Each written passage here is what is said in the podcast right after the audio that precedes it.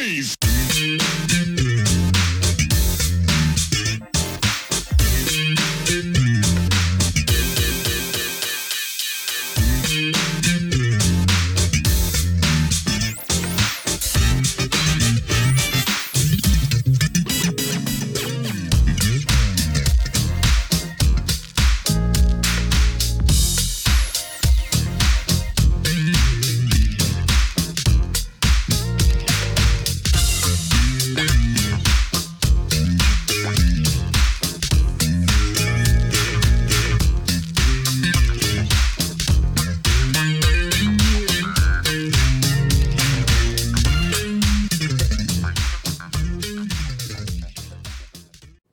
Welcome back to the next part of this Truth in Rhythm episode.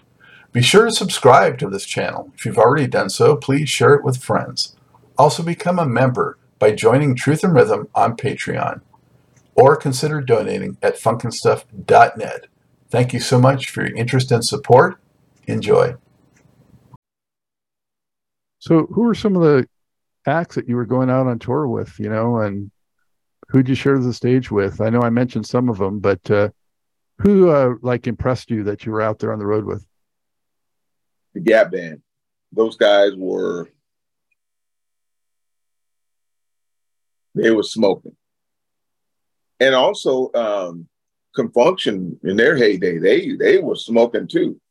But uh, some of the bands that I really enjoyed being on the road with were Lakeside. They were nice. Um, I really enjoyed being with the Whispers. Um, we did a, a show with uh, uh, George Benson, but it was a whole. It was like a festival. Um, we also did show with uh, man. We did so so many shows. I'm trying to think of the ones that really impressed me the most. But as far as band wise, the Gap Band, I would have to say those guys were smoking all the time. When we had when we played with them, we had to come with our A game. Don't don't get on the stage if you ain't got it together because they they were to smoke you, and that's what I enjoyed about them because they were they were hot. Yes. So I would say between them and Earth, Wind, and Fire were the two guys, the two bands that when we were on the on the road, you better come ready to perform. Because if you don't, you're not going to be remembered. So anytime we would rehearse, we would rehearse. When we knew we were going out with these guys, we wanted to make sure that we had our A game on. So we did. You feel AD like you ever made uh, whoever followed you a little bit nervous? Yes, Now I was going to say that. I I know we did uh, quite a few times because in our heyday, our horn section, oh my goodness, we had one of the best horn sections in our heyday, and everybody knew that. They knew that we came, their horns better be smacking because ours was going to be smacking But we was doing our job. So yeah, I feel good about that. We got chance to smoke a couple of people in our day. Friendly competition, yeah. Yeah, but we got smoked a couple of times too. I'll say that. Makes you all the better the next time, right? That's right. Go back to the woodshed. Um, what were there one or two shows that stand out in your mind, like they were especially unforgettable? Maybe um, something good happened, something bad happened, something unexpected happened. Uh, there was one show, and it, I don't think it was really a big thing, but um, we were doing a show with the Whispers, and we had finished our show. The Whispers came on, and the guy who had designed our uniforms was homosexual. Back then, it was kind of like weird for some, you know, it, it wasn't out there that much. And I guess he decided he wanted to go and do his own personal show when the Whispers was on. and he came out in a whole, um, you know, like dressed as a woman, and the Whispers were right in the middle of their show, and he came out and right in front of them and started dancing And I mean, they didn't know what to do. That was the funniest thing I've seen. That, I think that was it. How long did he last on the stage? The, they, it didn't last long because the security guy came and got him off. But he got yet to be seen at least two or three minutes, and everybody was just like blown away. It was it was crazy. Even the whisper, Scotty and, and his brother, they was like, "What? What was that?" You know, after the end of the show, we was all laughing about it. But I would say that was the strangest thing, you know, that I remember in any of our shows. Other than that, everything was pretty normal. so you got the extreme there and everything else normal. yeah. I wish I would have known that when I had them on the show. I would have brought that up. wow. Yeah. Um, so, AD, when superheroes came out, I'm sure you had aspirations of topping the charts and dominating radio and whatever. Um, why do you think it didn't, you know, get to a level of like a cameo or a Con Funk Shun at that time?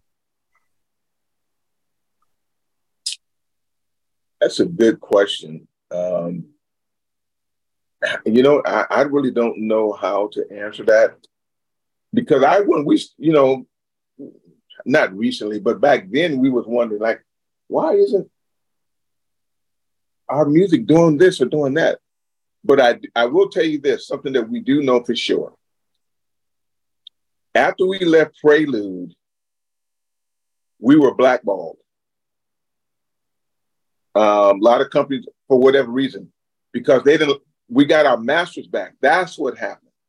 And you know, when you were a big company and they were pretty powerful, they were out of New York, and they kind of put a stumble on our record play. That was a big thing for us because we knew that they were very unhappy because we had to fight for our masters. And so once we got them back, it took us a while to get back our mojo, so to speak. And we knew that we were being blackballed in certain areas at Ford radio stations. And we was told from Warner Brothers, because we went to Warner Brothers after Prelude. And one of the executives told us, hey, did you guys know that they don't want to play your music? I didn't know that kind of stuff couldn't existed back then, but yeah, they did that. I'm not saying that's the sole reason, but it had a lot to do with it at that hmm. time. Yeah, it was so political, all the stuff going on. Uh, it's a shame that things like that interfere with uh, the creativity and the potential. Yeah, it, I would say it really, it really bothered us because I think for like at least three to four years, we were trying to find our spot again. You know, we wasn't getting calls to do shows. Um, and it was really kind of a difficult time. I think for at least three years, we were going through um, just a trend. We were trying to figure it out. Okay, why is our records not doing this? We know we got good music out there. We're hearing everybody else's music doing good, but we couldn't figure it out. So the only conclusion I can come up with is that a lot of it has to do with being blackballed for wanting to get our masters back. Well, walk us through you know wh- what time period are we talking because around 1980 i know you ended up having the issue with those tracks that you recorded and um, the owners of the studio had an issue um, what happened with that are we talking about the uh, step ahead album yeah those tracks that you lost for all that time and what happened at that time, let me see. Now, let me make sure we are on the same page.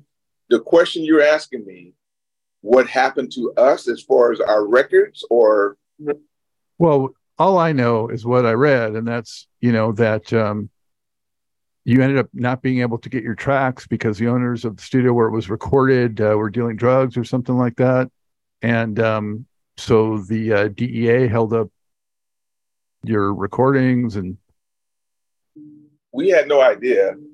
Uh, we were we had just got off tour, and that was going to be that Step Ahead album we were working on. It was in there recording. Beautiful studio. Um, we noticed that the prices were really nice, and we had we had no idea what these guys were doing. But um, one night we were going back back out to record, and we noticed that everything was all locked up and boarded up, and we couldn't get anything. fortunately, what we would always do, all of us would take a recording of the music to listen. So we take our own little personal recordings to see what we need to work on, work on this and work on that. And to tell you the truth, and this is what's interesting about it, those recordings were so good that we didn't have to have the masters. The recordings that we had on those cassette tapes back in those days, and uh, I think we had one reel that we were able to keep that we got. And I think it had about four or five songs on it, but the rest of the songs were all on, at that time, cassette tapes. And we all kept them. And that's how we were able to get that music, get it mastered, and we came up with um, with that whole album. But we didn't know that those guys uh, was dealing drugs and basically we never really fully got the, you know our the, the master recording. we never got that did you feel like you were finished making the record at that point or were you still hoping to do a few more tracks? At that time if i'm remembering right we we did finish what we yeah we did finish all the songs. That's why we're able we had a few more that we were going to do if I'm thinking right, I'm trying to get, make sure that I'm telling you the right story. We had a couple of more that we were going to do, but we never got a chance to go back in there because they had closed down. But we did get, I think, something like eight or nine tracks. I, I don't remember exactly how many, but we were able to get the majority of the music that we worked on.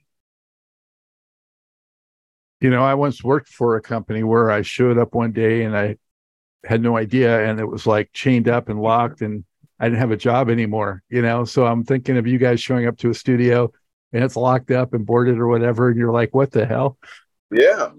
I mean, we had no idea what the, we I mean, it was kind of devastating because we didn't know what to do. And see, that record never came out until we, you know, recently when we did the re um, we did with the, this deal with this guy out of New Chicago and that record in that he wanted to get all the the songs together and that's how we ended up coming with that record step ahead and i was um my brother passed away in 2016 and i think that's when we did that yeah it was in 2016 when we released that step ahead album yeah it's unbelievable that for a quarter century that music just sat there because it's like this buried treasure, right? Because I mean, it's excellent material, in my opinion. And um, so, but the sequence of events, AD, were you already blackballed and having the issue with Prelude when this happened with the studio recordings, or did that come after the issue with the studio recordings? I'm trying to remember. It's that's kind of a long time ago. I'm trying to think what. Um, at that time, what, what year was that? 1980 is what I heard for. Yeah, that was in the 80s. We were actually, at that time, we were on our decline. We had kind of got to the point to where a lot of the guys were being frustrated um, with money. You know, money's always a big part when you have a big band. Um, and, and to be honest, uh, my brother did some things uh, that caused us to break up. You know, you can put that on record or leave it off, but it's the truth. And uh, I would say, I'm trying to be just honest about it. Um, we were on our way out when we were doing that record. We were pretty, we were pretty much like, okay, we we're gonna we'll do it, but I think we were pretty much checked out as far as the band. I think the guys were tired of traveling. They were tired of what was going on, you know, with my brother. We didn't have no idea of some of the things that he was doing with the money or even with the contract. We started finding out certain things about the publishing, how it was being distributed, and it became to be kind of like a mess. And once I think I think one of the horn players quit. Mike, Mike, Mike Minna.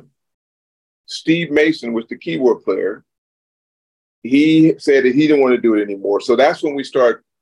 After that, we start just we really kind of broke up, and that's why that record never got a chance to do anything. But we had decided it was time to let. We, we at that time we was we were done. Well, on those rec- those songs, that group of songs, I mean, on, this is the one where I felt like there was some Con Funk Shun influence in some of the sound. You know, I hadn't really heard that on the earlier records. It's interesting, you know, how things progress, but um, like a step at the title track and Party Down, definitely like a little bit of that Con Funk Shun vibe happening. Yeah. Um, Always Be Lovers. Do you remember that ballad? Yep. Do you know what that reminds me of? Mm. Uh, Deja Vu by Teena Marie. Musically. Really? Yeah. Huh. Um, but I mean, the first three tracks, I mean, they're smoking like funk tracks, you know, more and more body energy. Um, I yeah. love more and more. More and more was one of my favorite songs. I, I Well- still love that song. Well, your bass line and the horns are kicking on that. Yes. See, you're a good man. See, you know that bass line. Well, Yeah. look, look, it's the one song I have. I don't know if you can see it. It's the one song I've circled. Is that one? it was more and more. Yeah. Oh my God! See, you, I know. Hey, you. That is one of my favorite songs, and I wrote that song. But it's just something about the groove of it. You know, I can just sit here and just start thinking about it and start moving. Yeah, it had a good groove to it. Yeah. Yeah. So then uh, a couple years later, Mellow Music like came up as a single. Was that like uh, newly recorded or was it from those sessions or? No, that was we had broke up at that time.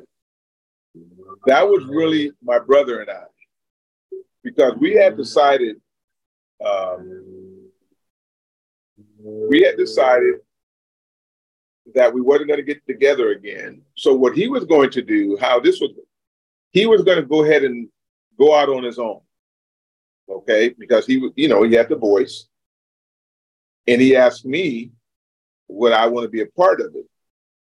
Well, at that time, I was getting ready to move. I had went. I was married, but I was getting ready to go through divorce, and I just told him, "Hey, man, I'm getting ready to get up out of Stockton."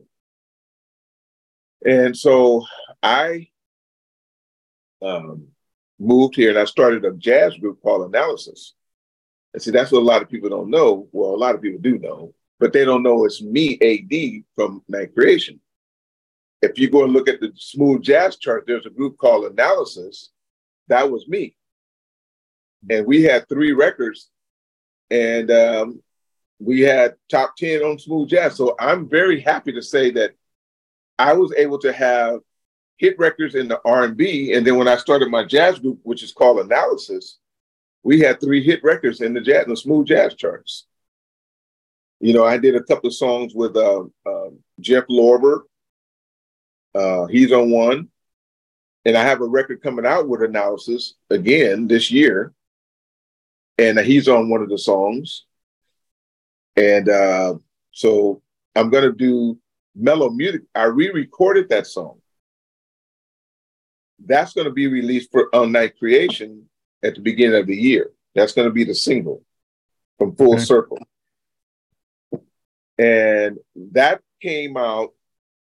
That was going to originally be just my brother and I, but he got sick and so we just, you know, just put the record out there. And mellow music, to tell you the truth, mellow music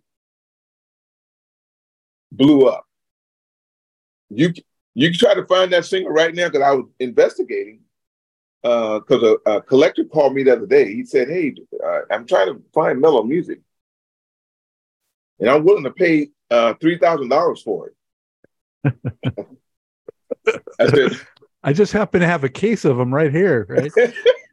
I said, Are you serious? He said, Yeah, I can't find it anywhere. And so what I did, I said, Don't worry about that. What I did is I sent him um, a copy because I still have some of the singles. And I just sent him a copy for free because he was a true diehard fan. Yes, said, Don't worry about that. But yeah, I mean, people still trying to find that one. But mellow music really was a, a, a big song for us as well. but a lot of people didn't know it. It's a cool track. I'm glad you're reviving it. Yes, I'll send that to you so you can hear it. Excellent. Yeah. Uh, and then I know in like '86 you did a, a EP on Track uh, Records, was it? Um, Love Crime, Love Crime. like four yes. four songs. hmm And um, wasn't that the same label that the Ohio Players ended up on in the late '80s? I think. Let's see, what was that record under? Was that under Hilltak or what? No, that was our label. That wasn't was, called uh, was Tracks though, uh, um, that was called uh, Right Track Records. right? my Track. brother, yeah, my brother came up. That was his label, Right Track Records. And if you notice, Bubblegum came out under Right Track Records. That was the first label that that was our own rec- record label. Okay. Yeah, that was our label. The Love Crime had you guys definitely uh, moving into the electro funk of the '80s. Yeah. Yep. It sure did. Uh, and I wish it could have did better, but you know, I'll say this. In Europe to this day, that's the song in the, the EP that they're trying to find is Love Crime. I don't know why, but yeah. I have a, a friend who's uh, one of the deepest record collectors I've ever met. He's actually in the UK, and um, he loves uh, Ninth Creation also. And he's had a heck of a time finding a lot of your guys' records over there. I never really asked you when we were on that. You know, what was the Soul Train experience like for you? Well, I would say that was a really nice experience because I was at that time, I was still, I think I had just graduated. So I was a kid. You thinking, you know, getting getting picked up in the limousine, going to going to Soul Train, Don Cornelius, and all of that. I thought I was on top of the world. But that was a great experience. At that time, we was on with uh, Lenny Williams at that time, and it was a it was a great experience. Uh, at that time, we were with Sussex Records, which was owned by Bill Withers. That's how we got that, you know, because Skin It Back, our first single was with Bill Withers label, which was Sussex Sussex Records. I Did you ever- you. Did you ever get to meet him? Oh yeah, many times. Yeah, Wow. yeah, Hmm. yeah. Seemed like a nice guy. Oh my goodness, he was he was a treasure. Um, he had some demons. Because his first wife, you know, he was she was an actress. I forget her name. And they had a pretty rough marriage, but she was beautiful. I, if I could remember her name, you would know what I'm talking about. But they divorced. But other than that, when he remarried, you know, he had his children and Bill was the type of guy he did not want any fame. He didn't want any of that. And you know, talking to him, he never the songs that he was writing, he never thought his songs were going to be anything. And all of his songs to this day are legendary songs, and they will never go away. Lovely Day, I think, and it's been re-recorded so many times I can't even count. So many movies, and it's just incredible Yeah. how much they use that. Yeah. Yeah. So he was a nice guy. We we had a great relationship. We only stayed with that label for that one single. Yeah. And uh, the guy who brought us to Bill Withers was the godfather of uh, L.A., which is um, remember this Parents haven't. Clarence. There you go. we would Thank be you. at his house. We was at his house every weekend. My brother and I. Clarence Avant. He's one who got us with, with introduced us to Bill Withers. Um, and him and my brother were very good friends. And he don't, he got us with the first. He got us with Hilltak Records also because they were based out of Los Angeles. After we left Sussex, and so uh, my brother kept his relationship with him up until he passed away. But yeah, that's how we got to meet Bill Withers was through Clarence Avant. Do you think, AD, if you have gotten just out of the gate, you know, on a major and had more consistency in your record label situation, that that would have helped you get over more? Oh yeah, without a doubt. Yeah, without a doubt. Think maybe just if you would have had a manager that could have helped you do that or something? Because I'm wondering why some bands, you know, go that path and then others just kind of jump around and do independence and I, I will say this to you. When I go back and look at our history, and I, like I said, I love my brother. You know, we we had a rough upbringing, so that's why I'm so close to him. But my brother was hands on. If he thought somebody else was going to get it, he didn't want him to have it.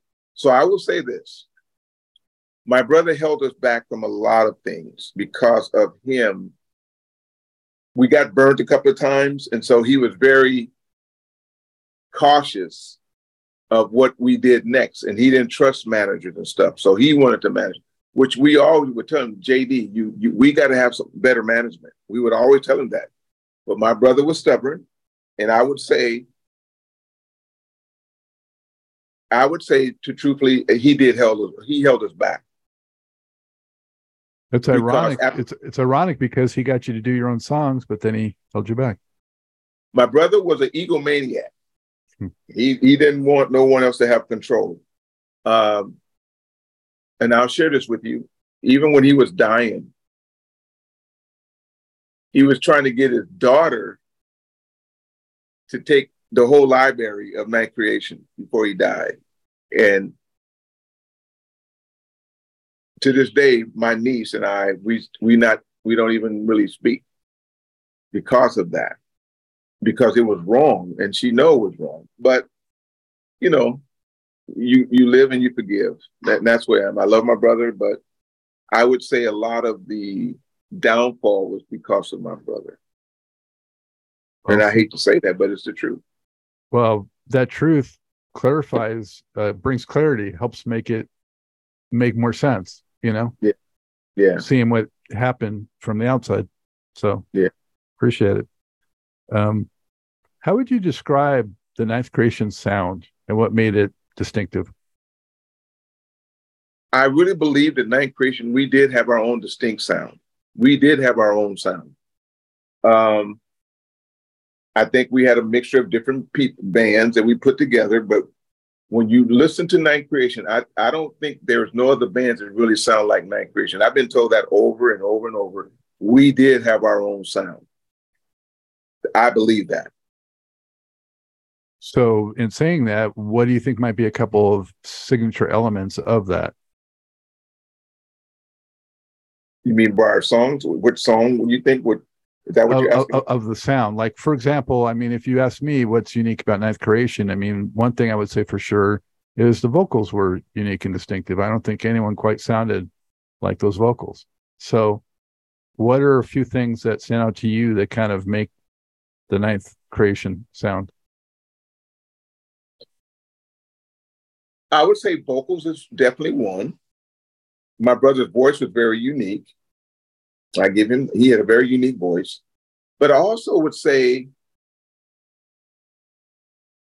a lot of our bass lines, and, I, and I, even if I wasn't a bass player, I, I, would listen to them and I would say, man, they got their their their rhythm section was really kind of different.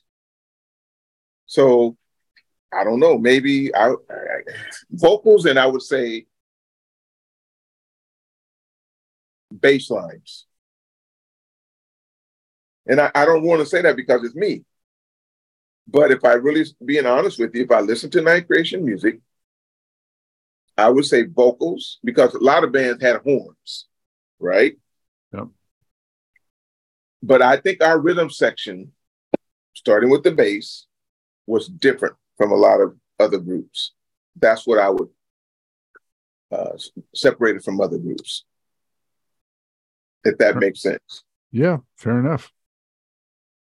What what about funk in general? What does it mean to you? Um, you know, obviously you guys did a lot of funky music. So what is what what how do you describe funk and what does it mean to you musically, spiritually, how, whatever? How do I describe funk? Everyone has a, their own description, yeah. Oh, Uh, that's I don't know. I no one never really asked me how I how would I describe funk. Uh, I can give you, like I said, examples of funk that to me that was funky. And again, I'm gonna go back to the original funk master to me was James Brown. The funk that they was laying down back then. Um, i am trying to think of someone else that was just oh, I'll tell you who really influenced me a lot too. 103rd Street WAP Band. Mm. If you go back and listen to those guys, they were funky. Express yourself. Yeah. And I'm, I'm going back, I'm thinking, okay, those guys was funky. Down, down, down, down, down, down, down, down, down, that was funk. More California funk. Yeah. Yeah. That was more, that was, and I think about those guys and I think about them, I say, yeah, that that's that was they was really funky to me. And then you have the other guys that came out like Larry Graham, you know, people like him. And then you think about Bootsy Collins, they were funky. So I'm just kind of giving you people that made me think about funk.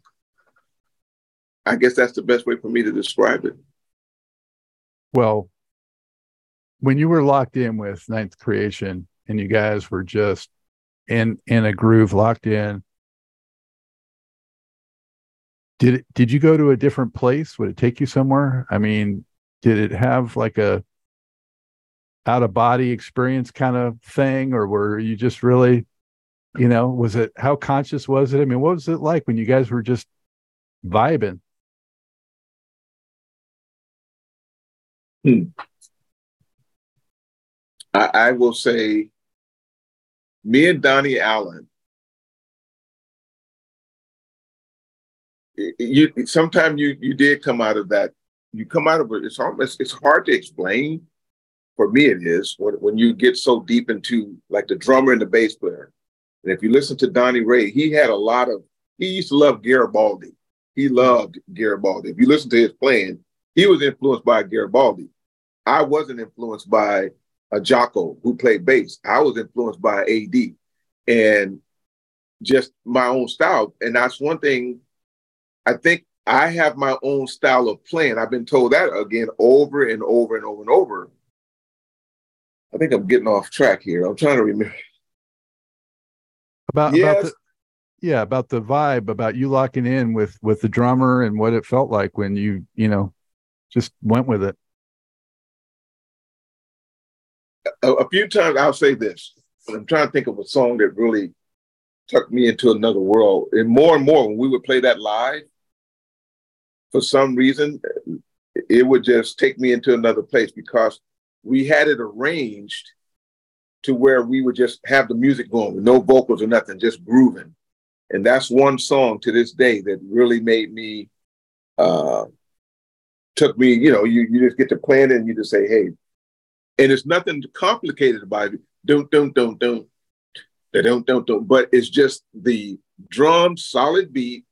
And that's that funk with the bass, it takes you. And if you get into that groove, you you going somewhere else. Your mind is in a whole nother place. So that's my experience when it, and I've experienced that with more than just you know a couple of songs. When you get in that groove with a drummer, you do go in another place. You don't even listen to the vocals. You just you're locked in to what he's doing, and he's locked into what I'm doing, and you barely hear what the vocals are doing because you're so locked in. I don't know if that makes sense to you, but for me, I'm just locked into the drummer when I'm really deep into it. It's me and the drummer. Yeah, I mean the point is, AD, I think you have to be able to get to that place to really make it happen and have that feel and have yeah. the audience really connect with it. Yeah, I agree. Um, and you mentioned Garibaldi. Uh, in particular, "We Need Love" reminded me of a Tower of Power kind of influence track. We need love, yeah. I, and, and, if you listen to the drumming, he was he was influenced by Garibaldi, but he did have his own style. Donnie did, but he was influenced by Garibaldi a lot, and so that might remind you of, of some of their Tower of Power tracks. Looking back on at all to this point, AD? Um, musically, what are you most proud of? Um, that I'm still able to do this at 70 years old. And I feel like I'm just as fresh as I was when I was a young kid. I'm, I'm, you know, I still have the, I don't have all the energy, but my plan is the same and even better. Um, I would say I'm very content. I'm happy. And which uh, album is your favorite?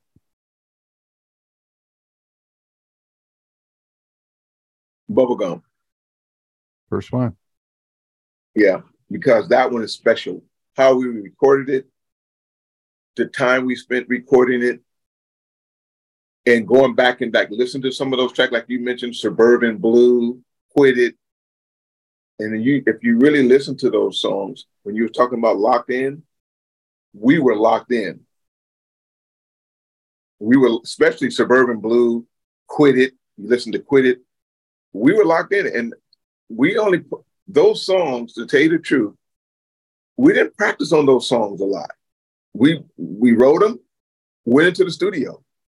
We wrote them, went into the studio. So it wasn't like we practiced them. We would practice when we were playing them. Those songs that you're hearing, all those songs were recorded in one take. Hmm. That's one thing I can say I'm very proud of. We didn't go to back and forth. Okay, let's start it again. No, we quit it, fall in love. I think fall in love about one that we had to go back because it's a ballad. Okay, but all those ones that you mentioned, suburban, blue, and all, we practiced, went to the studio, and recorded them. We were locked in. If you want to say locked in, we were locked in.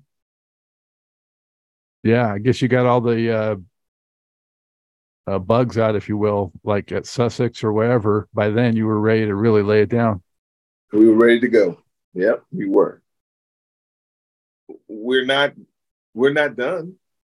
We got one more for them and that will be the final record. The full circle is the final record, and wherever it go, it go.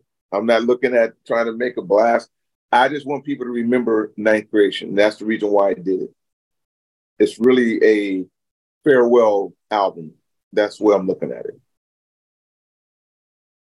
Now, is it going to be an EP or an album? Would you say? Um, I think it's going to be an EP. I'm still contemplating on that, but I right now I'm just going to do it as an EP. And I think that's enough. Are there any more uh, full or parts of uh, Ninth Creation tracks that have been left someplace? We have some. Um, I haven't been able to locate them because I know my brother had some, and there were some tracks that my brother and I did together. Um, that we were going to come out with, and it was going to still be under Ninth Creation because we were Ninth Creation. And those, I would say, there's at least about six or seven songs that I haven't been able to relocate since he passed away. And um, one day I go, I'm going to go to his home and you know with his wife, and we're going to go through it because I know there's about five tracks that that's still there. And if I find them, I'll re release them from 70s or 80s or 70s. Yep. And then some from the 80s. So I got it. There's about five from the 70s, and I know there's a, at least four from the 80s when we were doing that uh, uh, Love Crime album. Hmm. Yeah. Cool. So you said you might do some shows? Ninth Creation? Yeah. 2024. I don't know, you know, they've been trying to get us to go to Europe for the, since last year. Uh, we were going to go prior to COVID, but you know, COVID came, so that squashed everything. Um, but I do plan to go overseas one more time with Ninth Creation, and that'll be it.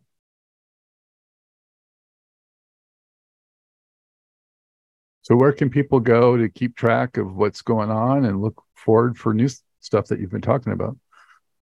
Look for the website to be put up. We still have the website, but we took it down. But it's, it's going to go back up uh, once the record and everything is all complete.